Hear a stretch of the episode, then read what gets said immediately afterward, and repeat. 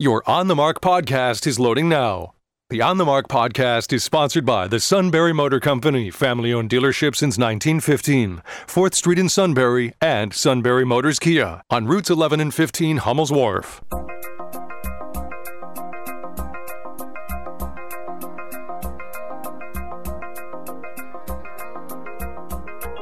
News Radio 1070 WKOK presents On the Mark. It's a chance to voice your opinion on the events that affect life in the Susquehanna Valley. Call 1 800 795 9565 or email onthemark at WKOK.com. Now, here are your hosts for On the Mark Mark Lawrence and Joe McGranahan. Greetings, welcome on board WKOK's live telephone talk show on the mark. I'm Mark Lawrence. Mr. Joe Lundberg is uh, diametrically. No, Joe Lundberg isn't here. Oh, jeez. Joe McGranahan is directly opposed to me. Well, unless Joe, you want me to start giving you the AccuWeather forecast. Joe Lundberg agrees with me all the time. He's a smart, common sense guy.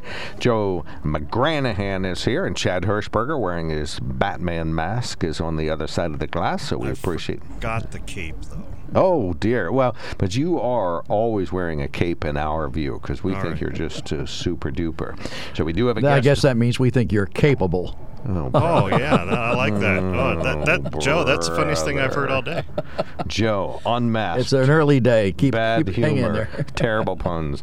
All right, we do have a guest on the line, Superintendent. oh, isn't No, that funny? not anymore. We're having a lot of Um, trouble wait, today. Wait, wait, wait, Mark. Let's uh, Good morning. let's just start over again. no, no, no. We're not going to start over again. Thank you so much, though, for the. I think we confused Dr. DeRocco quite enough, don't you? Why don't you introduce him? Ladies and gentlemen, we're pleased to have back with us the former superintendent of the Lewisburg School District, Executive Dr. Director. now executive director of the state uh, Association Association of of School School Administrators, Administrators. Dr. Mark DeRocco. Mark, it's great to have you back on the air with us. Well, good morning, everyone. Nice to be with you again. I hope everything's doing well up in the Susquehanna Valley. Well, we're hanging in there. We're sorry to associate with this sinking ship, but uh, thank you so much for calling in anyway. I do appreciate it. Well, I, I, I'll just make it uh, simple. What should schools do? You've been monitoring all this and the numbers and the, the state's uh, guidance. Uh, if you were back at Lewisburg, what would you would what would you do? What what should schools do? Open or not?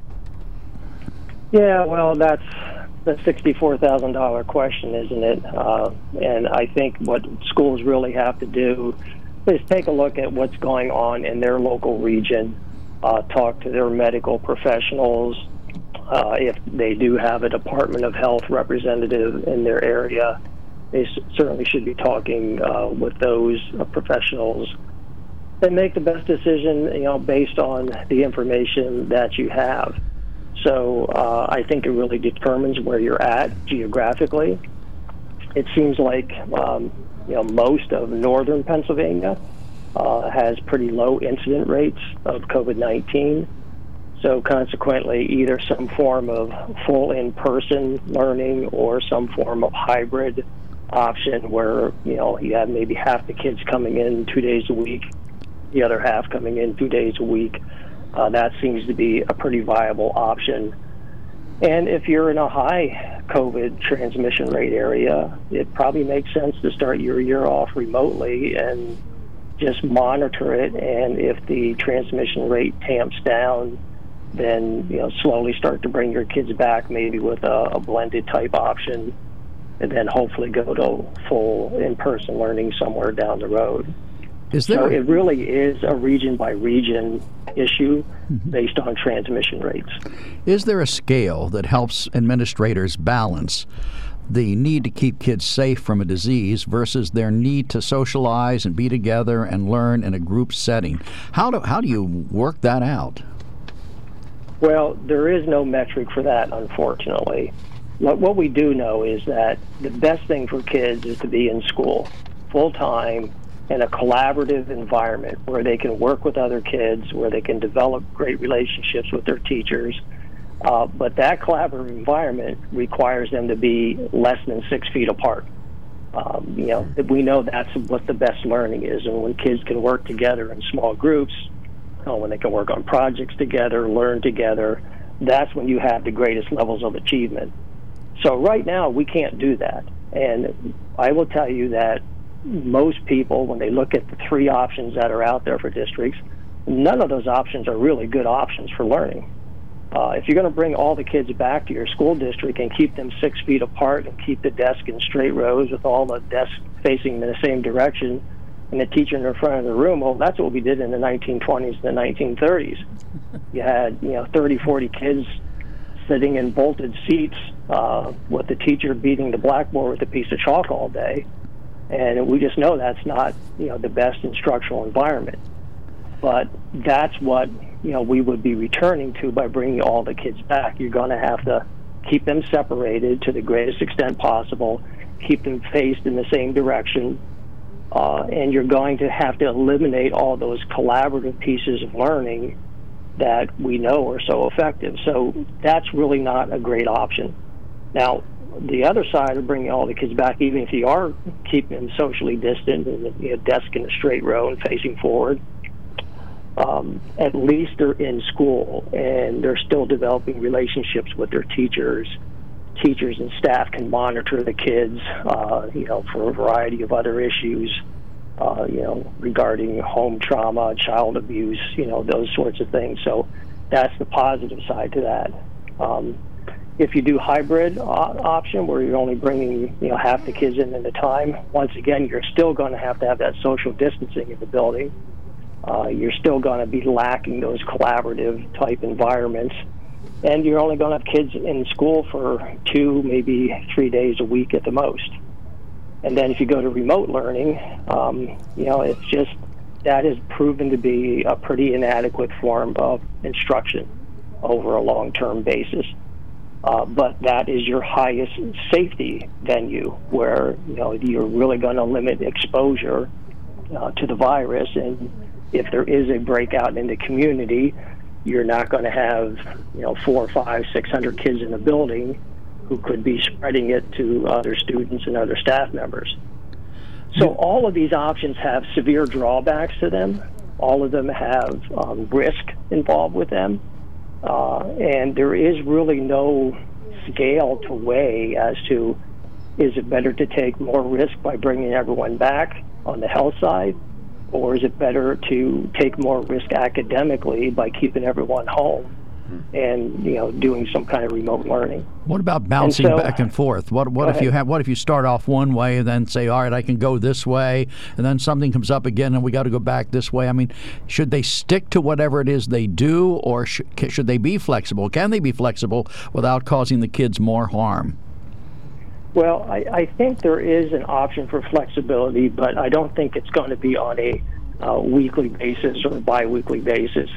So uh, earlier this uh, week, or excuse me, yeah, uh, Monday it was, I believe, the Department of Ed and Department of Health jointly put out the new dashboard um, tool that's available for school districts across the state and basically, what that is doing is taking a look at each county's transmission rate of the disease, and then categorizing those cat- those counties into categories of low transmission, moderate transmission, substantial transmission. And that dashboard is going to be updated on a weekly basis, but it's going to actually look back over the previous two weeks of transmission. So let's say a district is opening up um, with full in person learning. Uh, school officials will be able to monitor that dashboard on a weekly basis and they can see if the transmission rate is ticking up or going down. If it starts to tick up to the point where now all of a sudden your county is in that um, substantial transmission rate, you might want to consider then switching to a hybrid option to try to slow transmission down or even going to a full remote option. But that's not the kind of decision you can make on a Monday and you know go into it on a Tuesday. Uh, there's a lot of logistics to all three of these instructional models. So I would think if a district says, "Look, it's just getting to the point where we're having a high transmission rate, we have kids who are getting sick, we have staff who are getting sick, we're going to switch to a hybrid learning model it may take them a week, two weeks, or three weeks to plan all the logistics to make that happen. So I don't see schools going in and out of various models, you know, on a weekly basis. I would see that probably happening maybe once or twice a semester based on transmission rates and what they think is the, uh, the best option for them at that time. Can online be excellent?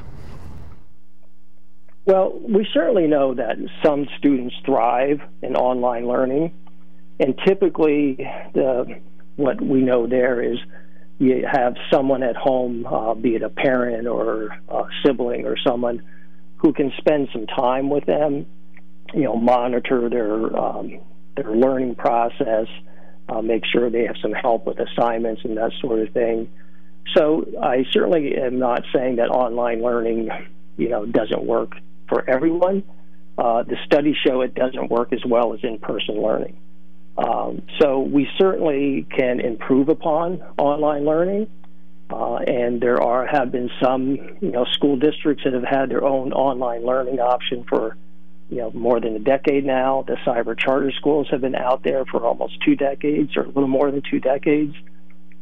And so you certainly have some families. Uh, you know, we have about 140,000 students across Pennsylvania who are in the cyber charter schools. And for one reason or another, those parents and those students think it's working for them. So uh, it is certainly something that has continued to improve over time. It just is not a replacement for in person learning. It, it, just can't duplicate those interactions with uh, a live teacher in the classroom. It can't duplicate those collaborative efforts uh, very well that I've talked about uh, but as the technology gets better, uh, we think you know that will improve over time. But as of right now, uh, it is an option that typically doesn't serve students as well as in-person learning. All right. Well, two two two follow-up questions uh, emanate from that. One is, uh, what if you have a cyber uh, section or an online section for a short term? What if it isn't long term? So that's the first aspect. But the second one is can we make online excellent? You know, can we fix those last improvements that we need to make? But the first the first question is what if you're just visiting online learning and you're going to get back to in person at some point? Yeah, well, I, I think that's what happened in the spring, Mark. You know, we all visited online learning the last three months of the school year, and some districts were certainly better equipped to handle that than other districts were. Uh, so, yes, that can be an effective short term uh, option, and it's certainly better than not having any instruction at all.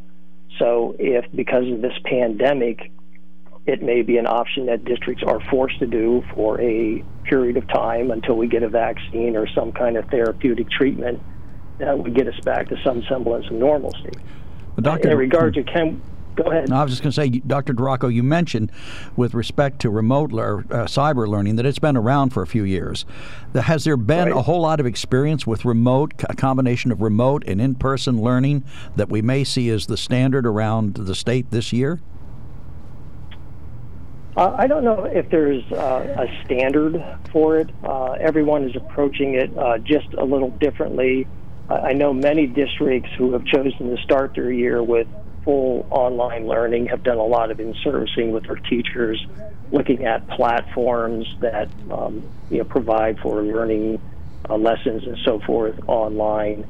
So uh, I, I, think there's a lot of different options out there, and certainly there's a lot of vendors who you know think they have you know the better product to help deliver instruction online. So uh, I, I can't really tell you if there's one combination out there of you know learning platforms and teaching style online that works better than another. But in regard to making online learning excellent, um, I, I, think you can certainly make it more effective than it is now. Uh, but once again, you really have to work hard through the technology to set up those collaborative learning situations and what we call synchronous learning situations where the teacher is live with the kids for at least a period of time every day. But even at that, it's it's just difficult to uh, develop that strong personal relationship with kids when you're you know looking at them over Zoom on a computer. What about the, the extracurricular things like chorus and band? Uh, I heard people say, well, you can't allow singing. They can't sing with masks on. You know, what do we do about things like that? You certainly can't mold that into online participation, can you? Well, I would imagine you could do some form of, you know, choir, um, you know, type lessons online. You certainly could do small ensembles. You could get three or four kids or five or six kids on a Zoom call and you know do something live together. Whether or not you can have, you know, when I was in Lewisburg, we had 150 kids in the chorus. I don't know, I'm not sure how you do that on Zoom, uh, but you know there could be ways to develop at least you know, your continuing voice lessons, instrumental lessons. Um, you could have those small small group interactions or one-on-one interactions with a music teacher online uh, the real issue gets to be, you know, how do you practice an orchestra online? How do you practice your, your full choir online? And certainly, you know, some of the latest medical research that I've been aware of in regard to singing, um, if you get a lot of kids together in a room uh, in, in person and have them singing, that actually projects, you know, the virus out even at a more forceful level than they would in a normal conversation. So I don't know how you get you know a hundred plus kids in a choir room and keep them six feet apart or greater than six feet apart in order to, to sing and practice. So that's going to be a huge issue for school districts to how to continue some of these co-curricular and curricular activities uh, in regard to music and sports and a variety of other things. And and once again, that's the downside of the remote learning is those activities are so critical in the development of students. It's uh, such an important part of their school uh, program and environment. Uh, from you know not only the learning but the social aspect of it. So it's it's really difficult to try to duplicate that uh, experience in an online setting. So it's that's the tough part about uh, online learning and keeping everyone home. Well, I'm talking to a former administrator and superintendent who attended probably, would you say, thousands of athletic events over your time in the district? Certainly. It had to be close to that. Yeah, certainly hundreds. So uh, you went to as many games as you could, particularly as superintendent during your tenure.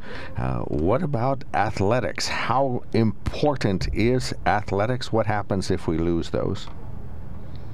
Well, they're they're critical to the experience of students. You know, athletics as well as you know music programs and other co-curricular activities. They teach so much more, as I said earlier, than just you know the music they're learning or the sports venue that they're learning about.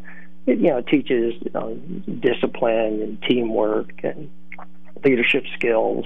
You know, all those things we want our kids to have. You know, they learn just as much of those uh, important life skills and life traits in uh, those environments as they do in the classroom. So, yeah, they're very, very important. Uh, and it's the difficult decision that districts are having to make now is whether or not they can continue with those sports venues and still keep everybody healthy. So, of course, uh, the governor came out last week, I believe it was last Thursday, and the Secretary of Health and the governor have recommended that there be no sports until January 1. The PIAA had a different view on that. They were disappointed with uh, the governor's recommendation. So they've just put everything on hold for two weeks. Um, my organization has a member on the PIAA board and so we get updates from her, you know, on a periodic basis as they're meeting. And I think they're trying to figure out what's the best thing to do here. Can they still go forward safely? And once again, I think that might end up being a, more of a regional issue because if you look at the northern part of the state where there are very low transmission rates, um, it looks like most of the districts are going to try full in-person learning for their kids to start the year off. You may be able to continue to have sports in that area of the state, whereas the you know the southeast and the southwest and more populous areas where transmission rates are higher, uh, you know, they may have to put their athletics on hold. So, so it's going to. I think that could be a, a regional issue more than a statewide issue. Well, I don't want to bring politics into this, but I, I, a certain part of it can't be uh, you can't escape a certain part of it in this issue because the governor and the secretary of health, Dr. Levine, are liable to throw monkey wrenches into any plans you guys would have across the state if they feel some additional action is necessary. Has the governor, as far as you can tell, been coordinating with the and Dr. and Pedro Rivera, Secretary of Education? Have they been coordinating with your organization and others to do this correctly? And have they given you any kind of indication of what kind of changes they would make if they saw certain things occur? Uh, we haven't gotten into that kind of specific detail with the Department of Health. I would tell you, under uh, Secretary Rivera uh, with the Department of Ed, he was always very good about keeping the education associations informed of, of various decisions and things they had uh, discussion points about. Uh, but as we moved further and further into the pandemic, we really started to move away from educational uh, discussions and issues and more into public health discussions and issues. So really, it's the Department of Health is really in the lead at this point as far as you know things about whether or not to open schools, whether or not to have sports and extracurricular activities. It's really boiling down to a public health decision as opposed to a Department of Education decision. So uh, we did have a conference call about a week ago, week and a half ago, uh, with Secretary Levine and Secretary Rivera. But I got to tell you, most of the questions were uh, really uh, dealing with public health and uh, Secretary Levine. So uh, I can't say that we've been in contact with them as much as we have been with the Department of Ed, just because we typically didn't have a very you know, uh, normal relationship with them or uh, a periodic relationship with them because, you know, typically we're just dealing with educational issues and, you know, legislation on the Hill that deals with education. So uh, over the last six months, it's uh, we, you know, moved more over to questions with the Department of Health. So there hasn't been a normal uh, communication platform between the ed agencies and the Department of Health and we've tried to develop that in uh, recent months. All right. Well, thank you so much for all this important uh, information. Anything critical you want to tell us? Maybe I didn't ask you. Well, I, I think uh, I'll, I'll, leave you with this. Uh, that is, you know, our right now our school superintendents and building principals, uh, staff members, and, and school board members all really have difficult decisions ahead of them and I think this is going to be a very challenging school year until we find a vaccine. And so I know there are lots of points of views out there. Uh, Joe said there's you know there's some political points of views out there about whether or not you know, schools should open and sports should be played and so forth. But I really would ask all school stakeholders to truly understand the tremendous pressure and anxiety and frustration that all your school leaders are facing right now and try to be as supportive of them as possible. All right. Well, thank Great. you so much for your time and yes. your help and thank your information. you, Dr. Uh, we'll we'll check back in. Yeah, super valuable answer. So we really appreciate that. I hope, hope parents were listening, uh, particularly to that last part where a little bit of understanding might go a long way. And maybe most parents are doing that anyway. But uh, we just appreciate that. Thank you so much, Dr. DeRocco. Thank, thank you. you. All right, you're most welcome. Take care, guys. You too. Appreciate that. Of course, I called him superintendent, superintendent for 20 years at uh, the Lewisburg Area School District. Dr. Mark DeRocco, Executive Director of Pennsylvania Association of School Administrators. When it comes to car buying, there's the other guy's way, and then there's the SMC way. The other guys force you into a vehicle you really don't want. The Sunbury Motors way lets you take the time you need to browse, ask questions, and take the test drive and think on it. For over 100 years, the Mertz family and all their employees have made your experience the most pleasant one you'll ever have. The other guys won't offer you the best price for your trade, no matter how much they say they will. The SMC way is their promise to provide you with the most money the market shows your vehicle is worth.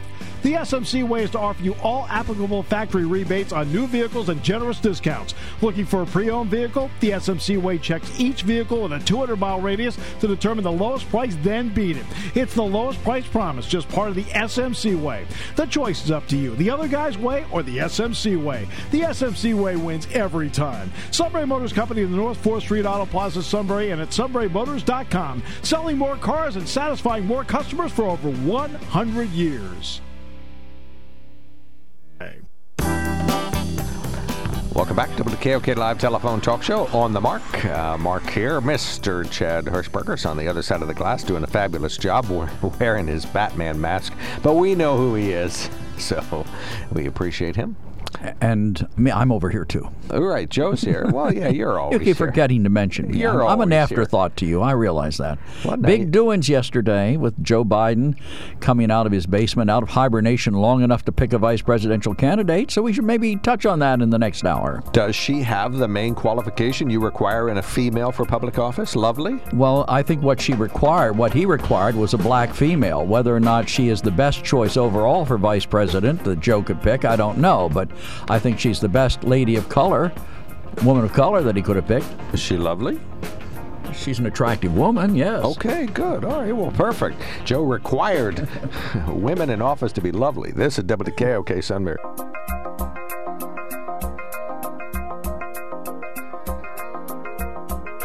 News Radio 1070 WKOK presents On the Mark. It's a chance to voice your opinion on the events that affect life in the Susquehanna Valley. Call 1 800 795 9565 or email onthemark at WKOK.com. Now, here are your hosts for On the Mark Mark Lawrence and Joe McGranahan. Thank you so much for joining us on WKOK Sunrise. We're almost halfway through the month of August. Tick tock, tick tock. Time is marching on, but we thank you for joining us.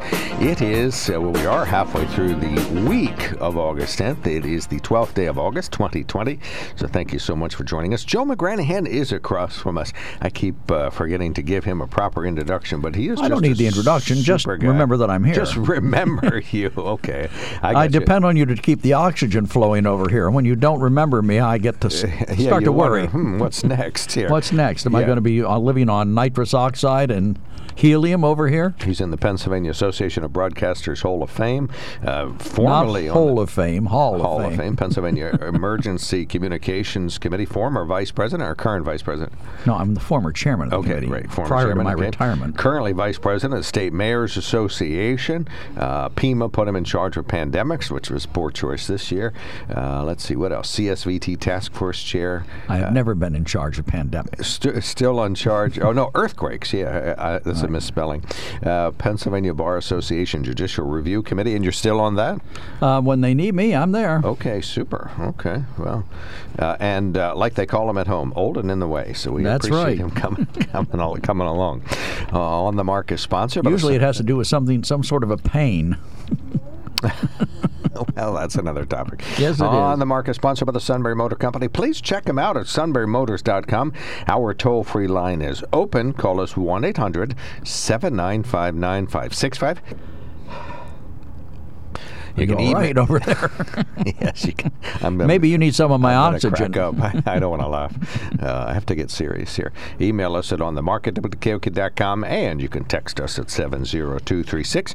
We invite you to visit sunburymotors.com, see the entire Ford, Lincoln, Kia, Hyundai, and pre owned inventory. Select your perfect vehicle and purchase it online right from your home. Uh, they do sell those particular brands, but they have pre owned vehicles that are in literally perfect condition. Uh, just a few years old with a few miles on them, but they've been perfectified and are in ready to When go. it comes to car buying, Oh, there's I'm sorry, I'm pushing way, pushing random buttons here. Sorry. I'm worried about you, Mark. I think you're definitely having a cognitive meltdown. You're rather Joe Biden like over there today. I'm enjoying an impairment. yes, uh, I'm slowing down. Maybe you're impairing an enjoyment And I for called some you people. old. yeah, you did, and in the way. Only one of us is making random mistakes today, so and it's not Joe. All right. Anyway, they're a premier service provider for all all makes of cars and trucks too. They invite you to go to the quick lane where they'll pump you up with nitrogen, align your vehicle, paint your vehicle, fix your vehicle, get the parts that it needs, and pump you up. Did I mention that? And uh, they can tow anything. So the Sunbury Motor Company just could not be more comprehensive. So they would just love for you to take advantage of their wonderful services and uh, go to the Sunbury Motor Company. First, a tragedy. State police say there was an apparent drowning of a toddler in Turbotville Tuesday afternoon. Troopers say it happened between noon and 2 p.m. along Main Street. The toddler, whose name and age they don't disclose, died yesterday. The child's mother and her boyfriend were sleeping. The toddler apparently, again, uh, state police telling us this, toddler apparently walked out of their home, went to a neighbor's pool to fill a bottle that's used to fill a toy. The child apparently fell into the pool and drowned. Troopers say efforts to revive the child at the scene in the hospital were unsuccessful. The uh, neighbor's pool was locked, but the child got in somehow anyway. Uh, no other details are being disclosed by state police.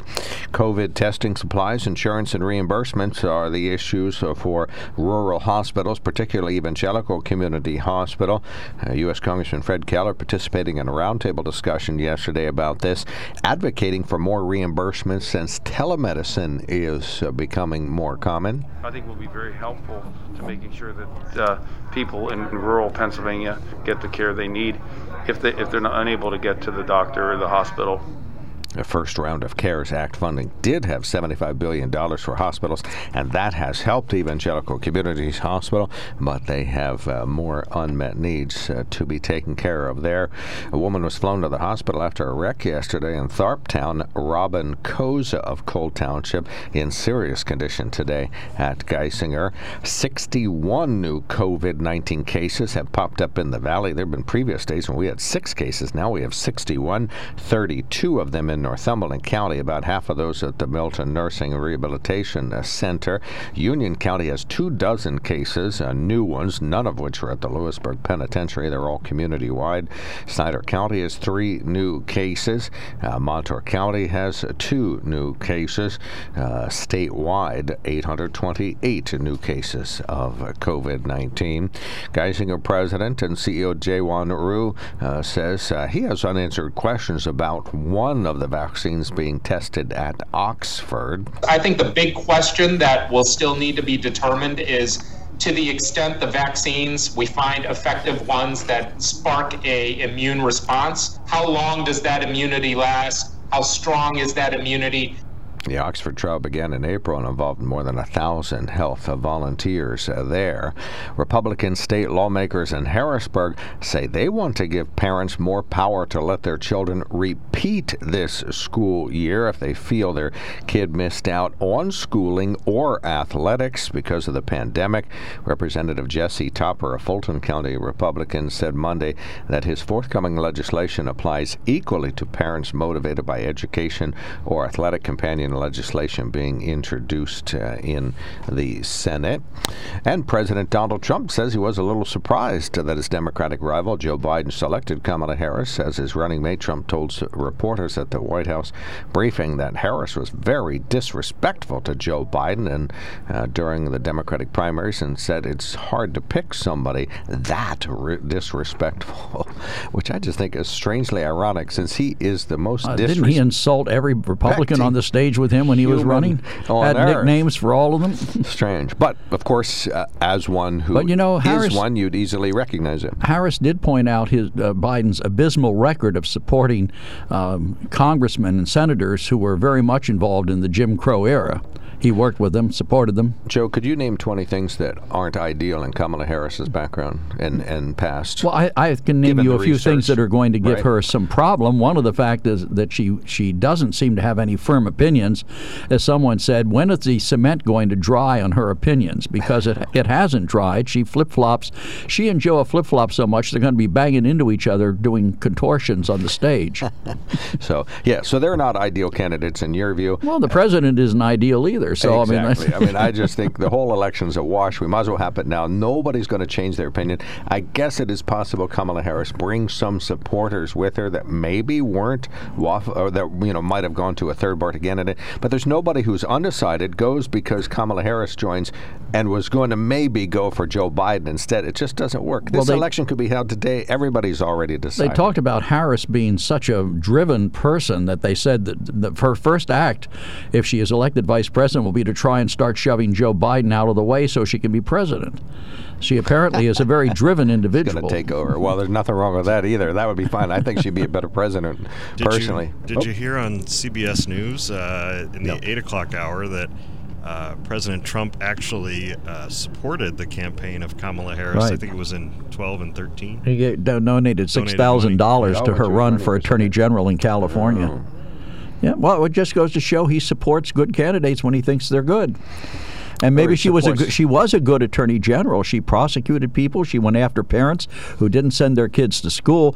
But all that stuff now she's not in favor of. She's you know we're going the other way now. We're going to support the rioters and we're going to defund the police. Oh, yeah, here we go. Eh, don't say anything else the rest of the show unless it's true. How about that? Okay. I'm, I'm speaking the truth. Oh, yeah. You need to hear it. Well, I, I, if I were to hear it, my ears would perk up. No argument there. Now your your ears are so clogged with liberal beans. That's beans. I love Beans. it. That, that's not what you sometimes say. No, I know it isn't. I'm trying to clean I- it up for this program. appreciate that. All right. The man, of course, this from the man who wears fox funnels around the house. Uh, Bobby, thank you so much uh, for calling in. We really appreciate it. We are talking about Kamala Harris and uh, whatever shortcomings Joe perceives. I think she's a fabulous candidate in every way. What's your view on Kamala Harris? Calling to speak about Dr. Okay, okay. DeRocco. I, I, I'm going to say when you're looking at uh, you know trying to uh, get uh, voters from I'm going to say different different backgrounds. Um, you know, I think she's I, I think she's a good choice. All right, And, uh, fabulous. Thank you so much. Anything yeah, else? I mean it's not. I don't know. You know, who do you pick in today's society? You know, when you're, uh, I'm going to say, trying to please everyone in the political arena, but yet at the same time you have to come to a compromise. All right, we got you. Thank you so much. Yeah, well said. I, that's going to be important for her. Uh, Eric, next up, we're talking about Kamala Harris. Good morning, gentlemen, and thank you for taking my call. Unsubstantiated reports out of Philadelphia last night indicated that a, a voter was accosted by a gentleman with a pistol, and the gentleman put the gun to the voter's head and said, Who you for? Trump Pence or Biden Harris? And the voter said, What? Don't you want my money? He said, Trump Pence or Biden Harris? And the voter thought for a minute and said, Go ahead and shoot. All right, very funny. Having said that, gentlemen, Yes. display or defray whatever. Um, I thought it's very interesting that the president, upon hearing that that uh, Kamala Harris is is the um, uh, presumptive vice presidential candidate, uh, immediately attacked her and called her nasty, and couldn't figure out how someone that- that disrespectful could be chosen. Disrespectful in President Trump's mind, obviously meaning someone who would disagree with the president, or in this case, the vice president.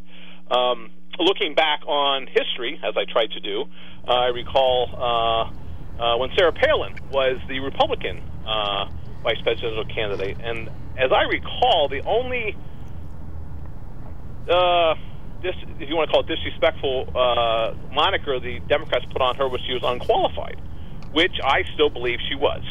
Uh, I think we have to admit that uh, Kamala Harris is very qualified to be a, a president to ascend the presidency if that would happen. Uh, being on the uh, Foreign Relations Committee, the Judiciary Committee, also a senator of some standing in the Senate.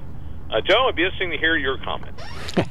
I, I don't have any problem with her as a capable person. I, my problem with her is that she doesn't seem to have any fixed ideals. They seem to be very m- mutable. They can move around. Whatever the political wind is blowing, there she is.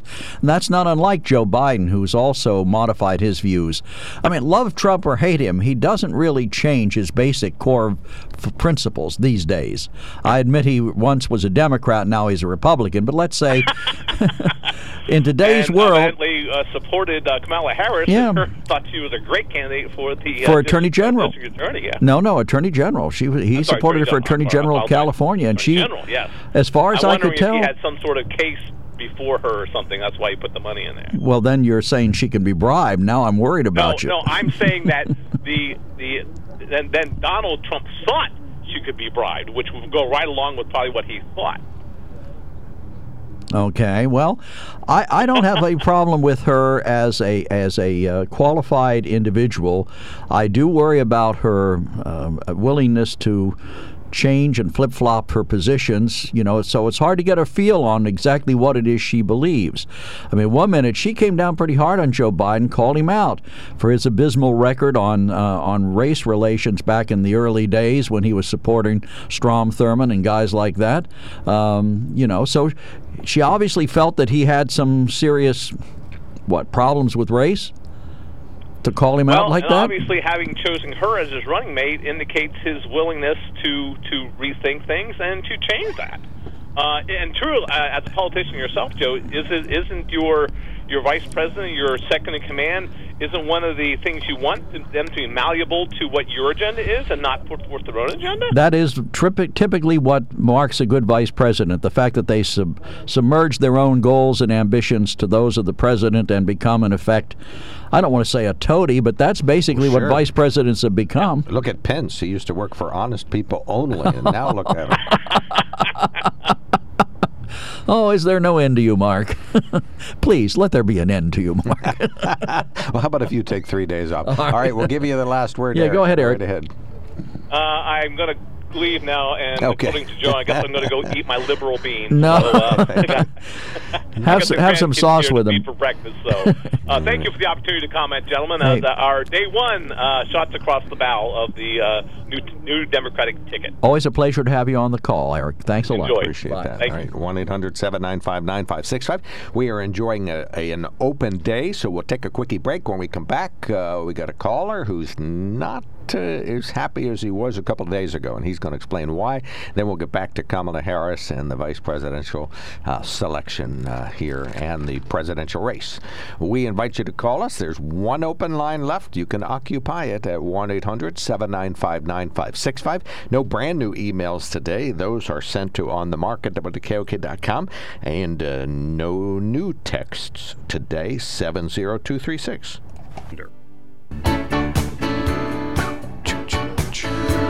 We have one quick comment here before we move on. Uh, this is from one of our texters, and it's about Kamala Harris. Says, guess she passed the sniff test. Have they even told Joe yet? That's grossly funny. though. I like that. Nicely said. All right, Carl, you're on the mark. Go right ahead. Good morning, gentlemen. I was on my way to my church camp this morning about 6 a.m., and I heard that the governor canceled the 9 11 Memorial Motorcycle Ride. And uh, in my list of favorite days, that is one of my most favorite days of the year.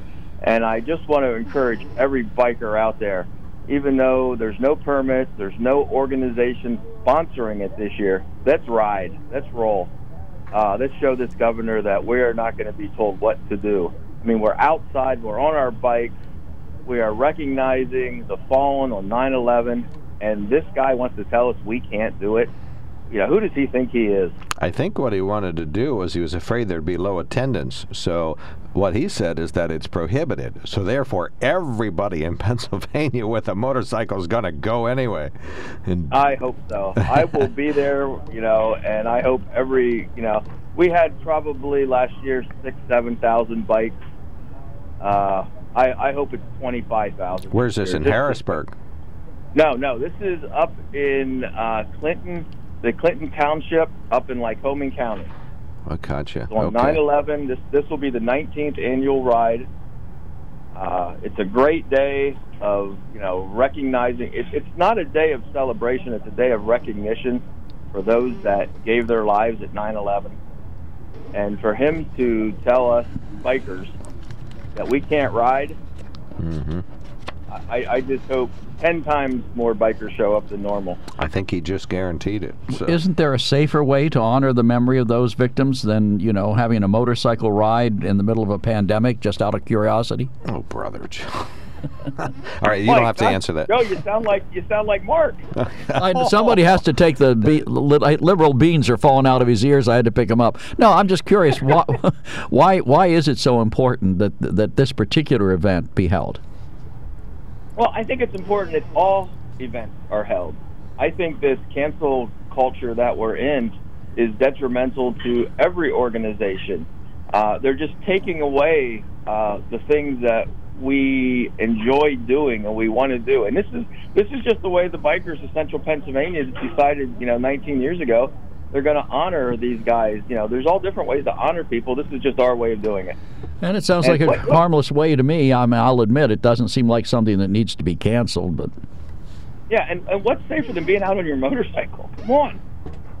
well, I don't know. This time of year, I hear a lot of tragic motorcycle accidents, so I worry Well, about your safety. So I'm, I'm, yeah, I'm not talking about that. I'm talking about with the whole COVID thing. You know, we're out Right. there riding. Uh, so I, I just hope, know, like I said, every biker out there that if you weren't planning on coming, I hope you show up. Is this rain or shine, or is this uh, just oh in yeah, good weather? This, Okay. this is rain or shine. Actually, there's a video you can look at on YouTube of the ride in the rain, and it's not just for the bikers. There are thousands and thousands of people that stand along that 42 mile route and show their respect with their flags and just being out there.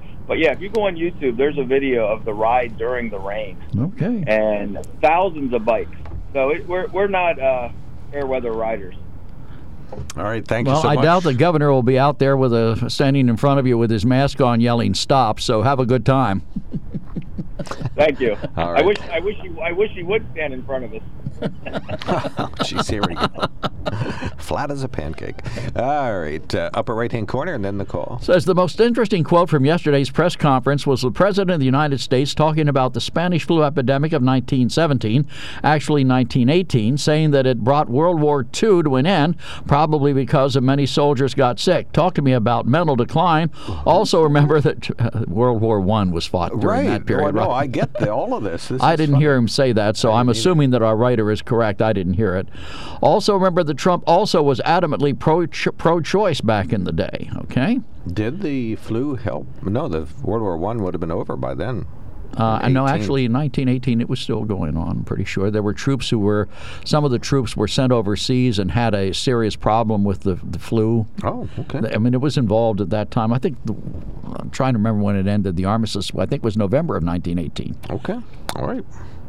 Well, if Joe says it, I may be wrong. You- Wor- World War One is not my area of specialty. But your recollection of wars and presidents is uncanny.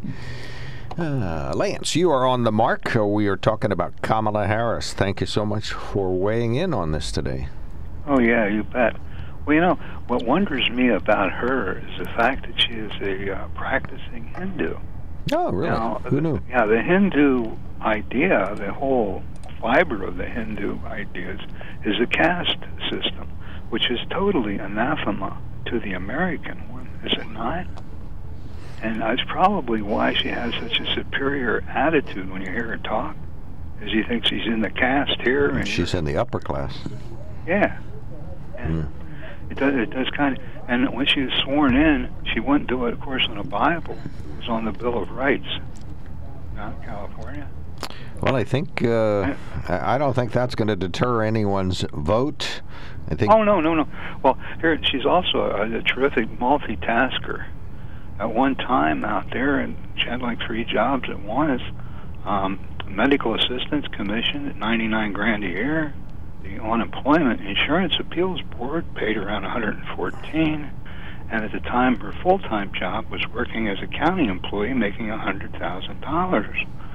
Along Jeez. the way, man, she, they give her a new BMW. I'm sure that was beyond merit, and not the fact that she was old man Brown's uh, paramour. You're talking about Mayor Willie Brown of Los Angeles, right? yeah, yeah, Willie Brown, yeah. And uh, it's uh, just seems, uh, you know, So you're not going to vote for her, in other words. Actually, when she was sworn into the Senate, she was sworn in on a Bible. Her husband, her husband held a long-held, fa- long-kept family Bible. That was in California. No, that's when she was sworn in as the United States Senator from California. Well, she would have been sworn in two times. Are you Right. sworn in the second time? She was reelected. Do you actually get a swearing in when you keep in office? Okay. Well, I only got to the part where she was in California, so that's it. I apologize for that. That I thought that maybe she would. Well, it doesn't matter. You're not going to vote for her, and uh, there's almost nothing that uh, would convince you to vote for her. and well, you have your her- candidate. All she had to do was change her uh, ideas about uh, abortion and guns, Death Well, sentence uh, and every know, other and thing. But other than her, that, her ideas about the police, you know, military hater and all that, Hmm. and uh, I probably would. Okay. In other words, you turned into Sarah Palin, I'd be in good shape. well, you are not going to convince anyone to vote for her either. So with those kind of comments, so we're taking you off the Biden team. All right. Thank you so much, Lance. Really, always appreciate it. Glad to hear. Take from care, you. Lance. Uh, Dan, next up on on the mark. Last caller before a quickie break. You're on the mark. Hey, good morning, gentlemen. Why, I almost fell off my rocking chair sitting here. My hair flew up on end when you said there was two flawed candidates.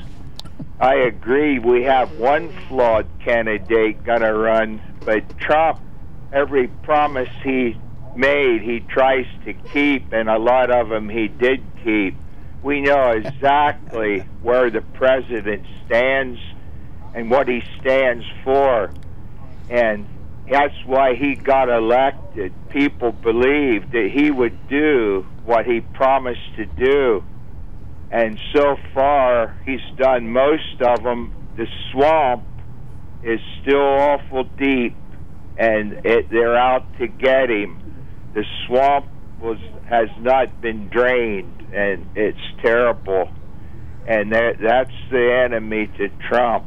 Well, I And- think he's accomplished most of what he wanted to do. What did uh, name one thing he promised to do that he hasn't done? I mean, he worked on the wall. He didn't get well, that finished. The, the only the one thing He promised to drained- eradicate the national debt, or really start paying down well, the and national fix debt. health care. You get in eight years, he hasn't done away. that. He hasn't even put forth a health care plan. So and I'm sorry, I, debt. I like what he has done, Dan, but he hasn't kept all his promises. But other than those l- minor issues, Those things aren't minor issues.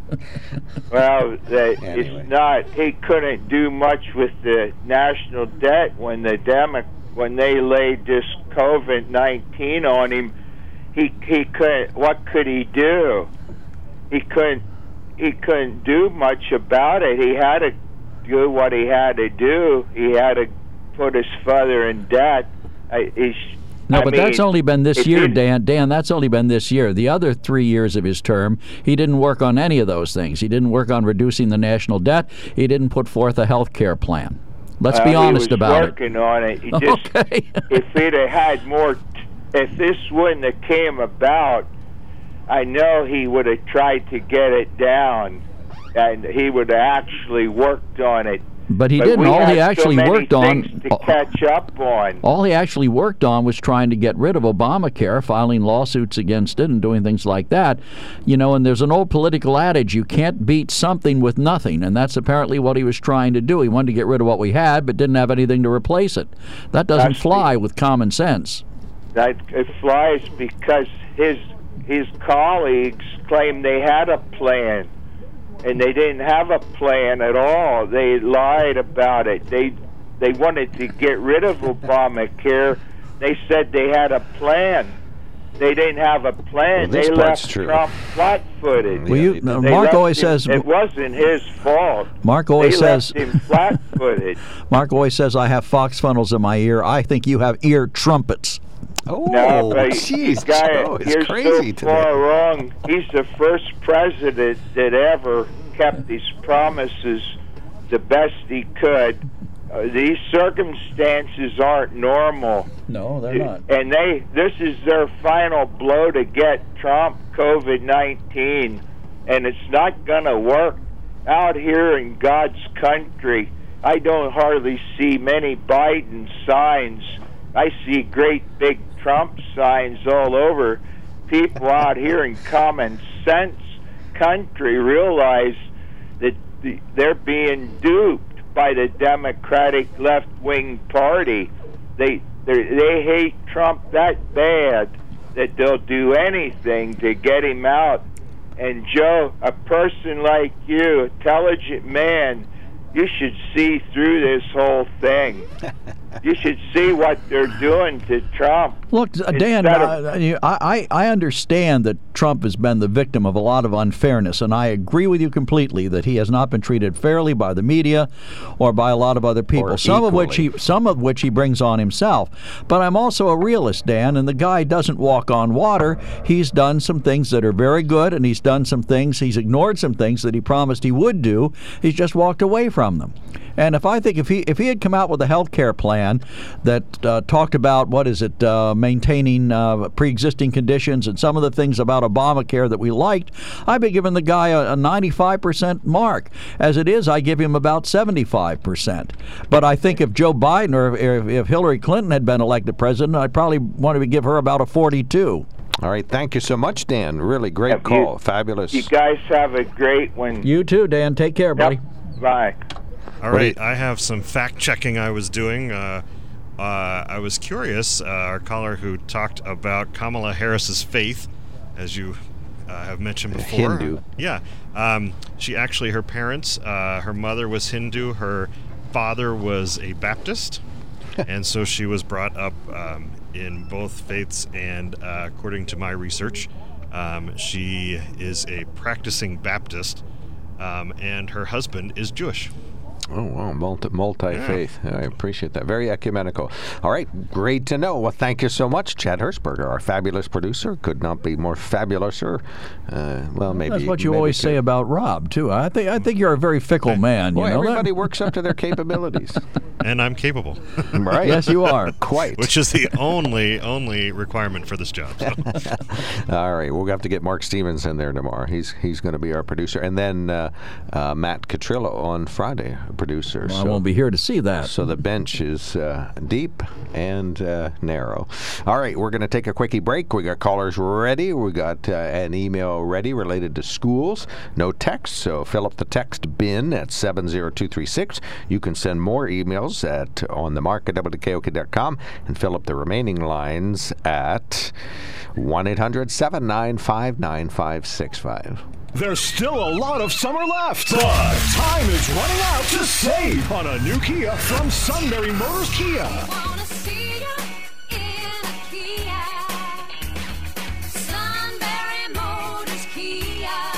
It's the summer sticker sales event at Sunbury Motors Kia. But you have to hurry in before these deals fade away like the summer sun. Sunbury Motors Kia offers you the low price promise on every new Kia on the lot. Just listen. 2020 Kia Sorentos with up to $7,200 off. As low as $23,998. 2020 Kia Sportages with up to 4 grand off. Starting at just $22,793. Plus, Sunbury Motors Kia will give you top trade-in value for your current vehicle. Bring your trade, look for a sticker, and save. Remember, every new Kia comes with a 10-year, 100,000-mile powertrain warranty. The Summer Sticker Sales Event at Sunbury Motors Kia on the Strip in Hummel's Wharf. Savings include all applicable discounts and rebates, including Sunbury Motors Kia discount. Warranty is a limited powertrain warranty. For details, see dealer or go to kia.com. Welcome back to the KOK Live Telephone Talk Show on the Mark. All right, we got callers standing by, and they've been super duper patient, so we'll go right to them. If you'd like to join them in queue, 1 800 795 9565. Al, you're on the mark. Well, when, uh, uh, good morning. When President Trump was first elected, he uh, made a great big meeting, and they made a fiasco out of it and walked out. Pelosi walked out, but he uh, wanted to, for border wall, he was going to give them a way to citizenship for the DACA kids, he, and change for the border wall. And he was going to reform health care, and he was going to keep the the uh, pre-existing condition you had to be covered, and he wanted to put it on the open market to save us some money because that was out of touch. And then he said about getting rid of the regulations, and uh, he, had one other thing, but I can't think of it. But I remember that meeting, and there was three big things, and I thought, boy, if they went along with this, this would be a good start. But it started out wrong, and he's been battling the swamp ever since he got there. And even like I told you before, guys like Lindsey Graham are sucking up because of their past didos and things they have in their past, and uh, Mitch McConnell and he's married to the Chinese lady that's shipping China's weapons and stuff. in his- Didos? What's a dido? What's a dido? Uh, they're behind the scenes deals that they made so they could become millionaires, like all of them in in. Uh, Never heard that word. Okay. Yeah, dido. Good to know. and you heard of Goody Two Shoes, though. Yeah, that, That I've was heard. another one. Gotcha. That I've heard of. Okay. And uh, I think the cure that we're doing here for COVID is worse than uh, the disease itself. We don't have a cure. Well, yeah, what we're trying to do. I mean, the precautions we're taking is Oh, worse I than gotcha. the disease. So the cure is worse than the disease, or whatever they're trying to do. And aren't all school employees essential too? Like the rest of the employees, they said were essential. Well, but it's not You know, essential to send our kids to school if that's what you're. jobs, essential jobs. Aren't Mhm. teachers? Aren't they essential? Teachers, yes, they're essential, in my opinion. Yeah. And aren't the parents' jobs essential? Certainly are, as far as I'm concerned. Okay. And it'd be very hard to say one week uh, I got to stay home with my kids, and next week I can come to work again because the schools are going to open. But two weeks after that, they're going to close again. How would anybody be able to plan a job? Well, that's part of the dilemma of this whole situation. You know, uh, that's why I asked Dr. DeRocco about the balance. How do you how do you say I'm going to do this first, or this is more important than that? How keeping the kids safe versus like keeping the parents safe? if you're a doctor, you talk like this and say, well, there's going to be risk and everything else. But there's risk in everything we do. And they're taking our liberties away a little bit at a time, and they're making us wear these masks. And people are going to have to wake up because you, I mean, Tommy Tommy, our governor, Oh, Uh, I like that. Tommy, Tommy. Okay. Tommy Tommy, King King Thomas, Tommy Tommy, so whatever you, you, want you're to call an anti-masker, I gather, Al.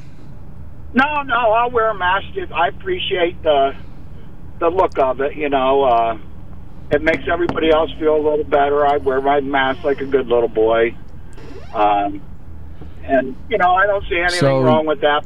You're one of the uh, in there with kids.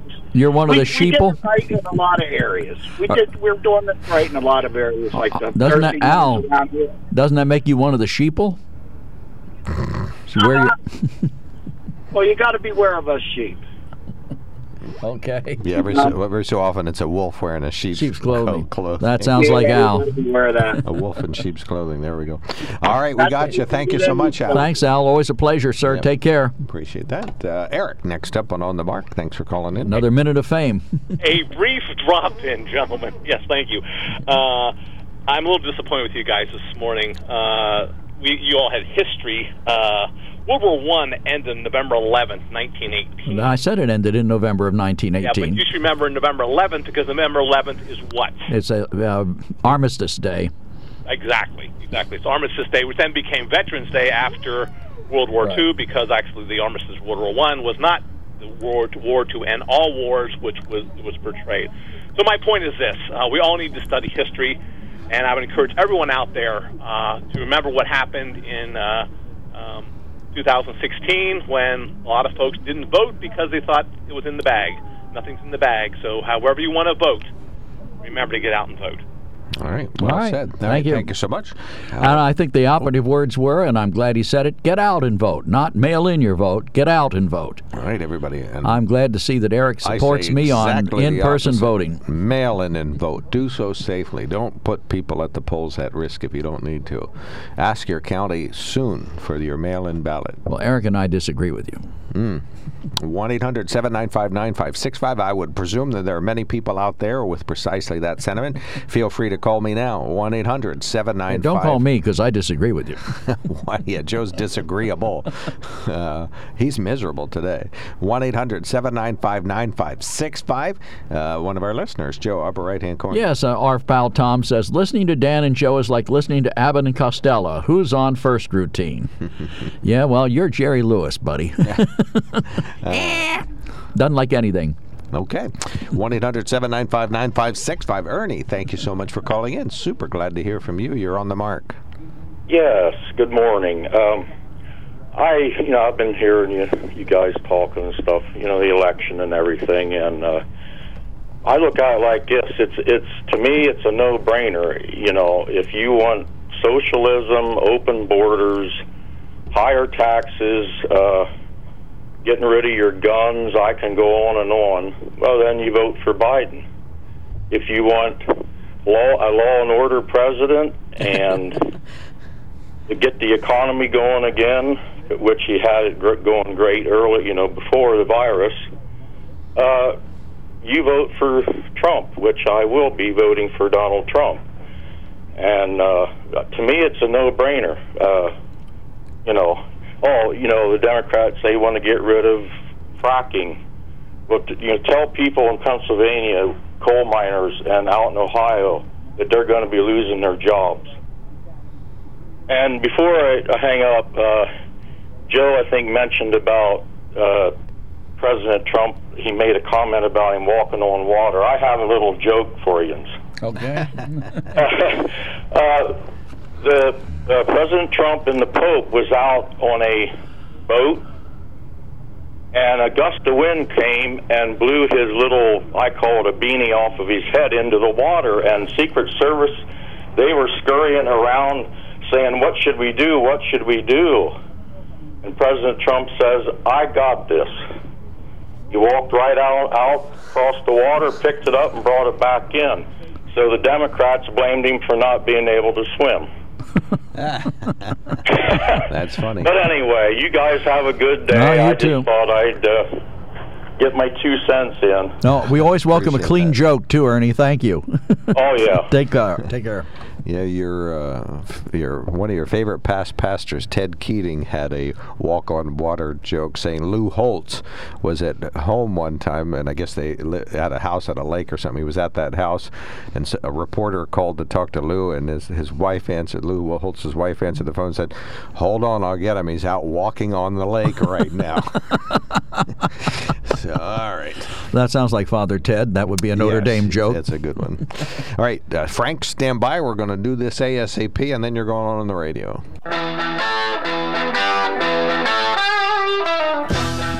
Welcome back to the KOK Live Telephone Talk Show on the Mark. 1 800 795 9565. we got an open line, so we'll probably have some time for that. Go ahead. One of our texters says, Good morning. Anyone that thinks Democrats will take away guns are stupid, stupid, stupid. and above that, you can read that. Said, Getting out the vote also includes getting out to drop your mail in ballot into your mailbox. Love the dialogue. Signed Eric. Get, get that vote out in time. I, I agree with you there. Uh, Frank, you're on the mark. Go right ahead. Oh, I love the Alice Cooper intro. they, they could have let that play. That was a great song back when I was in school. Well, and it's, All right. it's going to Yeah. apply next week. School's out still. Yeah, I know. So my personal experience at Rush Township, there's Rush Town, the municipal building up there for voter registry. The primary earlier in this year, for some reason, my name was not registered on, in the books when I went to make uh, to cast my vote. And they pulled me aside. They said, "Let's go in the office." the gentleman there called directly to the courthouse. They looked up my name. They found all my credentials, social security number, where I live, and uh, all of everything that was secure. And they said, "You're going to receive your mail-in ballot in a couple of days. Make sure you fill out. Don't wait till the last week of October." And I'll just say that the system locally was absolutely thorough. I was impressed, and I kudos to them. And the average age of the people in that room were about 75 years old. All of them wore masks. Everybody was taking the precautions, and uh, that's just a personal experience about uh, mail-in voting. Just because, just because we're old doesn't mean we aren't capable. Right. but I'm just saying locally, I love that they checked all the facts, number signature too. Uh, great. So, you know, uh, that places, in my mind, uh, absolute confidence in the system. I'm not saying that there's not uh, the ability for uh, mo- uh, voter fraud, but, you know, just on the personal, local level, wow. Well, That's I would, to say. I would Good. put a lot more faith in the ability of folks in Elysburg than I would in Chicago. yeah, I can, I can see your point. the dead, But the dead I vote think routinely the system there. in America, people work every day really want to do a good job, and that's that's the incentive in America. I mean, there's no country as great as this, and uh, we were great prior to every campaign in 2016. We will continue to be a good, great country, and uh, yeah, but we have to be Americans. And we have to work at it. We have to respect one another. I agree with you completely. Take care. Except for me, so much. except for me and Mark, because we, we, we can't do this program with respect. Big plans this weekend? Your three-day retiree weekend? Well, can I come back tomorrow? Tomorrow's Thursday. Oh, jeez, where's my brain? Well, you're having a rough day. I'll I tell am. you. Uh, I'll tell you what happened. Uh, It's as well- those might liberal as well beans. Confide. Why not? I overslept today, and uh, I just didn't do anything I normally do at home. I just got up, went out the door, and went to work. You know, so uh, but I. Uh, yeah, but, so I got here at the same Did time. Did you I get your eight do. hours?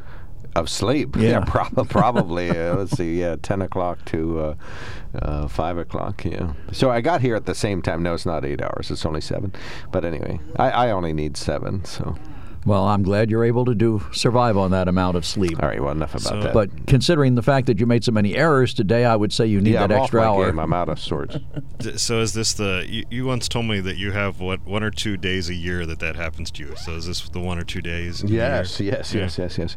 Yeah, and I always wake up in a timely fashion that it, the audience doesn't really know. I mean, until I start making tiny Yeah, I mistakes. didn't. I didn't want to mention, but uh, at the top of the show, you called this uh, WKOK Sunrise. Oh, did Yeah. oh, honest to Pete. Yeah, you know, and you need Alexa. You- A very annoying alarm. You just say, Alexa, set the alarm for 4:50 a.m. or 5:50, 3:50 a.m. in my case, and it goes off and it makes a heck of a racket. Well, my dilemma is I got up on t- a time, you know, like a little after four, and that's normal. But I, d- hit- instead of hitting the snooze button, I hit the off button, and so that. oh, I did that on Monday. You never snooze. When the alarm goes off, get up. That's the Oh, whole point of the alarm. That's a Republican Fox ideal. I can't live like that. I do. I get when the alarm goes off, I get up. What time do you get up if you don't set an alarm? Well, I my after a certain period of time, your body is accustomed to getting up at a certain time, and you just get up at that time. I get up at 3:50 a.m. Fifty-eight. Okay. That gives me time to read the, my morning newspapers, get prepared for this show, and go to the gym. So that's my day. And you? Uh, I'm more of a 6:30, quarter of seven guy. Yeah, I'm a six. I'm, I used to be a five, but now I'm a six. Thank you so much, Joe. We'll see you tomorrow. tomorrow. I'll ask Hope you you're in better your, shape. uh, weekend. Thank you so much, Chad. Great job this week. Really, Thank really you. Enjoyed appreciate it. it. This is WKOK Sunbury.